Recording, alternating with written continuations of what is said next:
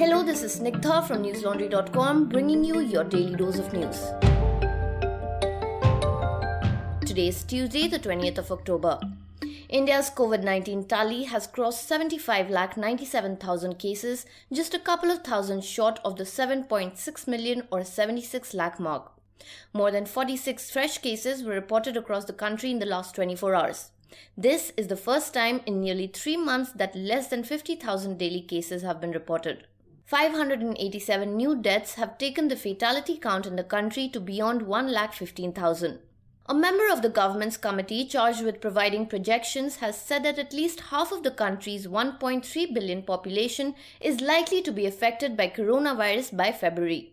Mahendra Agarwal, the committee member, told Reuters, and I quote, our mathematical model estimates that around 30% of the population is currently infected and it could go up to 50% by February.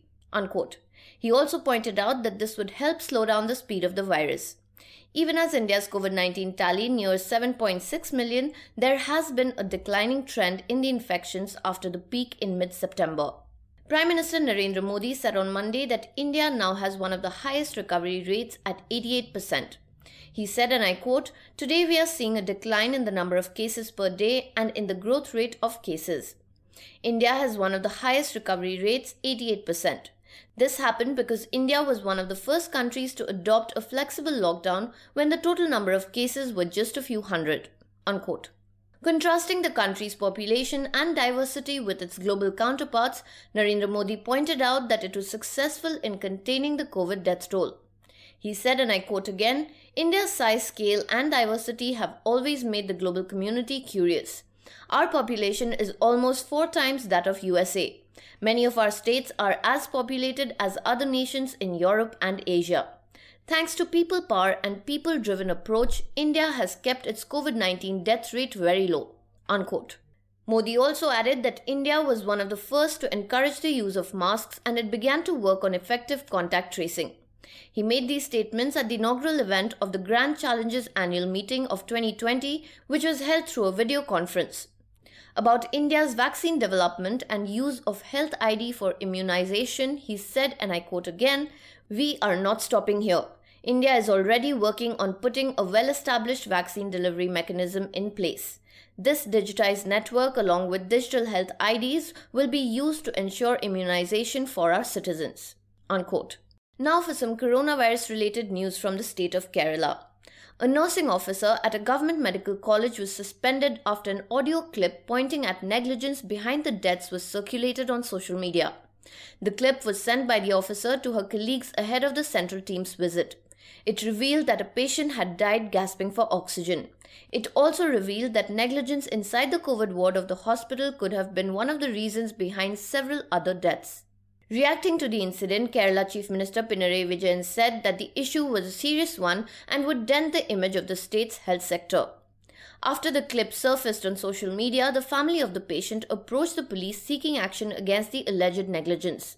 Health Minister of Kerala, KK Shailja, directed the Medical Education Director to probe the matter and the nursing officer involved was suspended. And now for some updates on the upcoming Bihar Assembly elections, the first phase of voting for which is just about a week away. The centre has increased the campaign expenditure limit by 10% for all future elections.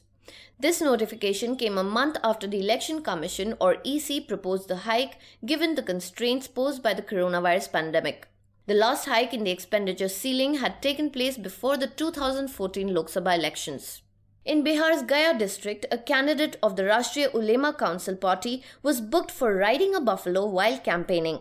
45 year old Mohammad Parvez Mansoori was booked under Prevention of Cruelty to Animals Act. The police arrested Mansoori as soon as he reached Swarajpuri Road from Gandhi Maidan in Gaya. He was booked under various sections of the IPC involving animal cruelty and negligent act likely to spread infection of disease dangerous to life. He was later released on bail. BJP MP Sanjay Jaiswal, who is the current president of the party's Bihar unit, is set to address the public today. Defense Minister and senior BJP leader Rajnath Singh's office said on Monday that he will be addressing more than 18 rallies over six days in Bihar. BJP President JP Nadda will also be addressing four public rallies in Bihar on Tuesday and Wednesday. He will also speak at a meeting of leaders of the governing National Democratic Alliance during the two day visit to Bihar. It was an unusually warm October in Machariyawan market around 40 kilometers away from Patna. Vegetable sellers were lined up as we arrived adjacent to the railway tracks that passed through. Does anyone know where Jhapsi Mochi lives? We asked. No one seemed to have a clue. Does anyone know the way to the village where Nitish Kumar attended the flag hoisting ceremony on January 26th? Several people gestured in the direction of Machariyawan village. Here's where Jhapsi, a Dalit man, hoisted the flag on Republic Day. Nitish Kumar has made it a practice to have a person from a marginalized community hoist the Indian flag in the Chief Minister's presence on August 15th and January 26th every year. Such festivities, organized mostly in Mahadalit settlements, are also meant to show that Nitish is fulfilling his electoral promise of bringing the government to the common man's door. Is it just tokenism though, or does life change for people like Jhapsi once the Chief Minister leaves? Read the rest of my colleague Basant's ground report to find out. It is titled Nitish Kumar had Jhapsi Mochi hoist the flag on Republic Day. What did it get the elderly man? Dear listeners, Basant is in Bihar to cover the assembly elections from the ground. This would not have been possible without the support of all the lovely people who contributed to our News Laundry Sena series on the Bihar Assembly elections. So, a huge thank you to each one of them. Also, if you want to see more coverage like this, show us your support through subscriptions. As most of you know, News Laundry is a 100% ad free news platform. And we have different packages to suit you. The lowest one starts at 300 rupees a month only. So go to newslaundry.com and hit that subscribe button on the top right corner. The Delhi High Court on Monday reprimanded Zee News for publishing the alleged disclosure statement or confession of Jamia Millia Islamia student Asif Iqbal Tanha. Tanha is currently in judicial custody in a case related to Northeast Delhi's communal violence of February 2020. The Indian Express reported that Justice Vibhu Bakru told the TV news channel that its reporting on Tanha's alleged confession was a misrepresentation of facts on a different level. The court said that the statement had little evidentiary value in a trial and had been used in a way that completely indicts a person. Reasoning that the confession was not supposed to be made public, the court asked Zee News to file an affidavit and disclose the source of Tanha's alleged confession. It added that the channel was crossing the line.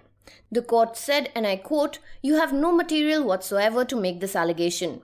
You are not the prosecution agency. Please refrain from making any allegations against the petitioner. Unquote. The Delhi High Court also dismissed the channel's request to be allowed to disclose the name of the journalist who got the statement in a sealed cover. The court said to the Zee News advocate, and I quote, You make documents public which are not supposed to be taken out, and you want your name to be concealed? Unquote. In August this year, News Laundry had reported how Zee News and the Delhi police were trying to prejudice the trials in the Northeast Delhi violence cases by packaging such statements as confessions. Do read the complete story from August titled How Zee News is Trying to Prejudice the Delhi Riots Trials. And to know more about the recent developments in the Zee News case, check out the media section of our website newslaundry.com. Amid the slew of allegations against Republic TV in the TRP scam case, Arnab Goswami and Republic TV have decided to sue the Mumbai Police Commissioner Parambir Singh for 200 crore rupees. This comes after the Bombay High Court said that if the Mumbai police plans to prosecute Arnab Goswami, it should first issue summons to him, as was done for the eight others in the case. The court is currently hearing the petition filed by AGR Outlier Media Private Limited, the company that owns Republic TV. The petition seeks to quash the FIR from 6th of October. The channel said in a statement that it had decided to make the move because Maharashtra government and Mumbai police had admitted in court that Republic is not named in the TRP case FIR. The network statement said, and I quote, Republic Media Network editor in chief and managing director Arnab Goswami has directed his legal team, Phoenix Legal, to initiate the proceedings to sue Mumbai Police Commissioner Parambir Singh for 200 crore rupees damages 100 crores for the damages to Arnab Goswami and 100 crores for the damages caused to Republic Media Network. Unquote. To understand what exactly happened in the TRP scam case, head over to News Laundry's YouTube channel and watch the explainer video by Meghnad who breaks down the issue step by step. In what seems to be another case of the increasing incidence of caste based violence in the country, new developments have come to light in the killing of a Dalit lawyer in Gujarat. An investigation by the Special Investigation Team into the killing of the Dalit lawyer Devji Maheshwari has found evidence of the prime accused, Bharat Rawal, of having killed him over an argument over his anti Brahmin social media posts. The police said on Saturday that the 22 year old Rawal, who was working in a printer repairing shop, had had a heated argument with Maheshwari over the phone. The argument was regarding Maheshwari's social media post just days before the former stabbed him to death in Rapar town of Kutch. The incident had taken place on the 25th of September.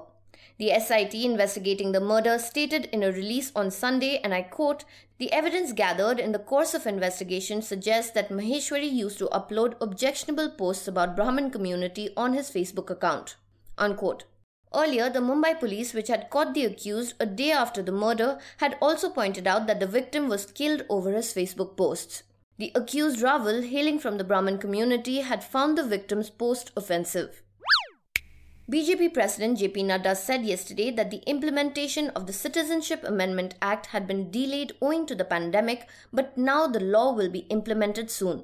Addressing party workers in North Bengal Siliguri, he said, and I quote, due to COVID-19 pandemic, the implementation of CAA was delayed. However, as the overall situation is improving slowly, rules are now being framed. CAA will be implemented very soon and all of you will get the benefits of the law. We are committed to it. Unquote. Nadda also slammed the West Bengal government for adopting a divide and rule policy and inhibiting the benefits of the centre's schemes from reaching the people of the state. In his day long visit, he also took updates on the party's organizational preparations and strength ahead of the 2021 assembly polls. And now for some international updates. The coronavirus pandemic has infected more than 40 million people worldwide.